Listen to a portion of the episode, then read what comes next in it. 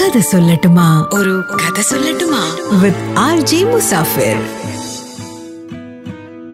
ഈ സംഭവം നടക്കുന്നത് ഒരുപാട് വർഷങ്ങൾക്ക് മുമ്പ് യു കെയിലാണ്. ആയിരത്തി അറുന്നൂറ്റി അറുപത്തി അഞ്ചിൽ എന്ന് പറഞ്ഞാൽ ഒരു പത്ത് മുന്നൂറ്റി അൻപത് വർഷങ്ങൾക്ക് മുമ്പാണ് ഈ ഒരു സംഭവം നടക്കുന്നത്. അന്ന് ഇംഗ്ലണ്ടിൽ പ്ലേഗ് രോഗം ഇങ്ങനെ പകർന്നുകൊണ്ടിരിക്കുന്ന ഒരു കാലമാണ്. അങ്ങനെയിരിക്കെ ആയിരത്തി അറുന്നൂറ്റി അറുപത്തി അഞ്ച് സെപ്റ്റംബർ മാസത്തിൽ ഇ എം എന്ന പേരുള്ള ഇംഗ്ലണ്ടിലെ ഒരു ഗ്രാമത്തിൽ E Y A M E M എന്നാണ് ആ ഗ്രാമത്തിന്റെ പേര്. ആ ഗ്രാമത്തിലേക്ക് ഒരു തുണിക്കെട്ടെത്തുകയാണ് ആ തുണിക്കെട്ട് തുറന്നത് ജോർജ് എന്ന പേരുള്ള ഒരു തയ്യൽക്കാരനായിരുന്നു. നിർഭാഗ്യവശാൽ ആ തുണിക്കെട്ടിനകത്ത് ഈ പ്ലേഗ് രോഗം പരത്തുന്ന ചെള്ളുണ്ടായിരുന്നു. ഈ ജോർജ് എന്ന് പറയുന്ന ചെറുപ്പക്കാരനായിട്ടുള്ള ആ തയ്യൽക്കാരനാണ് ഇ എം എന്ന പേരുള്ള ആ ഒരു വില്ലേജിൽ നിന്ന് ആദ്യമായിട്ട് പ്ലേഗ് രോഗം വന്ന് മരണപ്പെടുന്നത്. പിന്നീട് അങ്ങോട്ട് പല ആളുകളിലേക്കും ഈ അസുഖം പകർന്നു. പല ആളുകളും മരണപ്പെട്ടു. സ്ഥിതി വല്ലാത്ത മോശമായി. ആളുകൾ പുറത്തിറങ്ങാതായി. പുറത്തിറങ്ങിയാൽ പരസ്പരം കാണാതായി. കണ്ടാൽ പരസ്പരം മിണ്ടാതായി.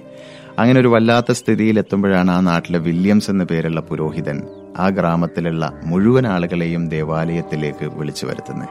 എല്ലാ ആളുകളെയും വിളിച്ചു വരുത്തിയിട്ട് അദ്ദേഹം സംസാരിച്ചു. നമ്മൾ ഇങ്ങനെ ഒരു വല്ലാത്ത സിറ്റുവേഷനിലാണുള്ളത് നമുക്ക് എന്തായാലും ഈ സ്ഥലത്ത് നിന്ന് എങ്ങോട്ടും ഓടിപ്പോകാൻ പറ്റില്ല. കാരണം അങ്ങനെ ഒരു സിറ്റുവേഷനാണ് ഓടിപ്പോയത് കൊണ്ട് നമുക്ക് പ്രത്യേകിച്ചൊരു കാര്യമൊന്നുമില്ല. എന്ന് മാത്രമല്ല നമ്മളിലൂടെ ഈ ഗ്രാമത്തിന് പുറത്തുള്ള മറ്റാളുകളിലേക്കും ഈ അസുഖം പകരും.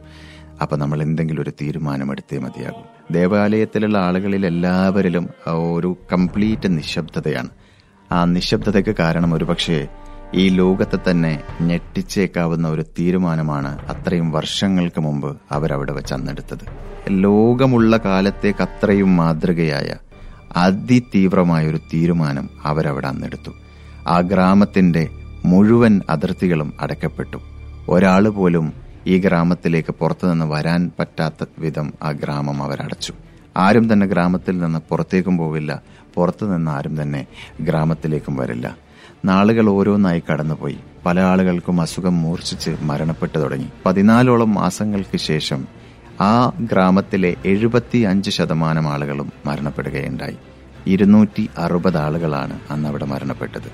ഈ ഇരുന്നൂറ്റി അറുപത് ആളുകൾക്കും അസുഖമുണ്ടായിരുന്നില്ല. പക്ഷേ ആ ഗ്രാമത്തിൽ നിന്ന് പുറത്തേക്ക് പോയാൽ ലോകത്തുള്ള മറ്റുള്ളവർക്ക് കൂടി അസുഖം പകർന്നേക്കുമെന്ന് കരുതി അവർ ആ ഗ്രാമത്തിൽ തന്നെ കഴിച്ചു കൂട്ടിയവരാണ്. കുറച്ചു ദിവസം വീട്ടിനകത്ത് ഇരിക്കേണ്ടി വരുമ്പോൾ ഫ്രസ്ട്രേഷൻ കാരണം പുറത്തേക്ക് ഇറങ്ങാൻ തോന്നുമ്പോൾ നമ്മൾ ഓരോരുത്തരും ഇ എം എന്ന ഗ്രാമത്തിന്റെ കഥയോർക്കണം.